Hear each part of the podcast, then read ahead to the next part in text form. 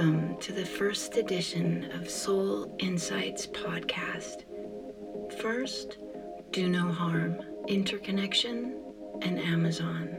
My name is Elena Bear, and I will be presenting some thoughts, things I've been struggling with to understand, and hopefully some resolutions, ways in which we can ponder, feel, digest, and also come to the heart. We are here together on one finite planet in a vast and amazing universe. What I am struggling with on both an intellectual and also a very deep heart level are the ideas of our collective interdependence and interconnection. Beyond the polarized media worlds we live in, no matter what our identity or political party. Where I am coming from are the everyday actions and behaviors that affect human beings and all life that surrounds us. Because, like it or not, everything is connected. One of the things I've always been concerned about is this concept of first, do no harm. In Latin, primum non nocere, which was a, a, fundamental medical precept of Hippocrates, the author of the Hippocratic Oath. What if this principle was fully applied in all medicine, educational institutions, stock markets, politics, corporation, business transactions, social media platforms, communities, friendships, and our families? We as a collective, are often so busy and stressed that many of us continue to not always understand how what we buy, where we buy from, where the money from the stock markets goes, how our everyday investment and consumption choices can have an impact. Poverty doesn't always allow for choices in the economic system set up in this country. And this is not about making anyone bad. For those who are in survival, the choices may be limited. There are also thriving self help, spiritual communities, healthcare professionals, and other groups that choose to focus their time and efforts on healing, love, peace. They do amazing work and contributions, and yet they do not always make the connection between where they are investing, where they are buying from, and how these companies have an impact. I don't want to get into the right and wrong. What I would like to do is touch on this interconnection. It's complex, and yet putting our heads in the sand does not help. In order to create something new, lessons from our past can be learned, and the old can be deconstructed. There are people who claim to care about the environment and profess they are such caring professionals. Some even proudly announce they're going vegan, as the main culprit from climate change is the meat industry, so they're not going to eat any more animal products. Yet their workplace IRA is invested in extraction industries, big agriculture, jails, and they even have their own personal stock portfolio. And they love to buy tons of things or invest in a company like Amazon.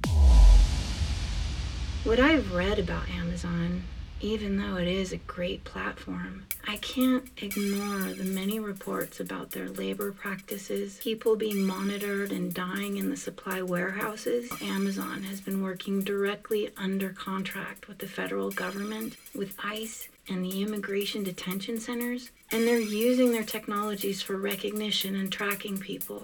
How could it be that Amazon's market share was also breaking up small businesses across the country?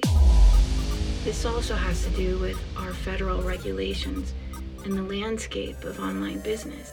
How is it that Jeff Bezos is one of the richest men on the planet, and yet Amazon pays nothing in federal taxes in the United States? Here we have the United States with the highest amount of people in jail per capita than anywhere else on the planet, where are children, our future, according to the US Census Bureau of 2015, one kid in five lives in poverty. That's now more than 15.5 million impoverished kids in the US, where our schools are underfunded, and where in most major cities we have thousands of people sleeping on the streets, and millions of people still don't have access to proper health care. And yet, Amazon doesn't pay federal taxes? Have we also honestly looked at where do the things go after we buy them? And what resources were used to make them? How long of a trip do they take to get here so that we can buy them so cheap? I don't know how normalizing what I've spoken about can change our situation. I don't see how these systems of suppression can aid in the possibility of transforming our country and life to a better place. There is enough for everyone, and we can create new systems and ways of living. Life on this planet depends on it. I'm not saying that people have to stop buying or they can't use Amazon. What I am asking is for us to start seeing the interconnections. Each time we want to search, click, buy, or sell out of convenience. First, do no harm.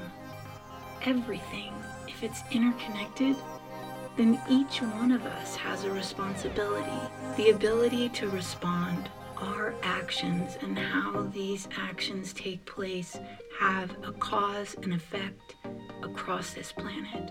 The times we are in right now may feel scary and uncertain, but one thing that is true through all of it is love. And love comes from a place of unity. The question arises can our actions be from a place of unity without blaming or shaming another? And yet, understanding our responsibilities as human beings, not only for this country, but for the rest of the world. First, do no harm empower people? In what ways can we empower ourselves and empower others so we all can thrive? Let's live from unity. Thank you for listening.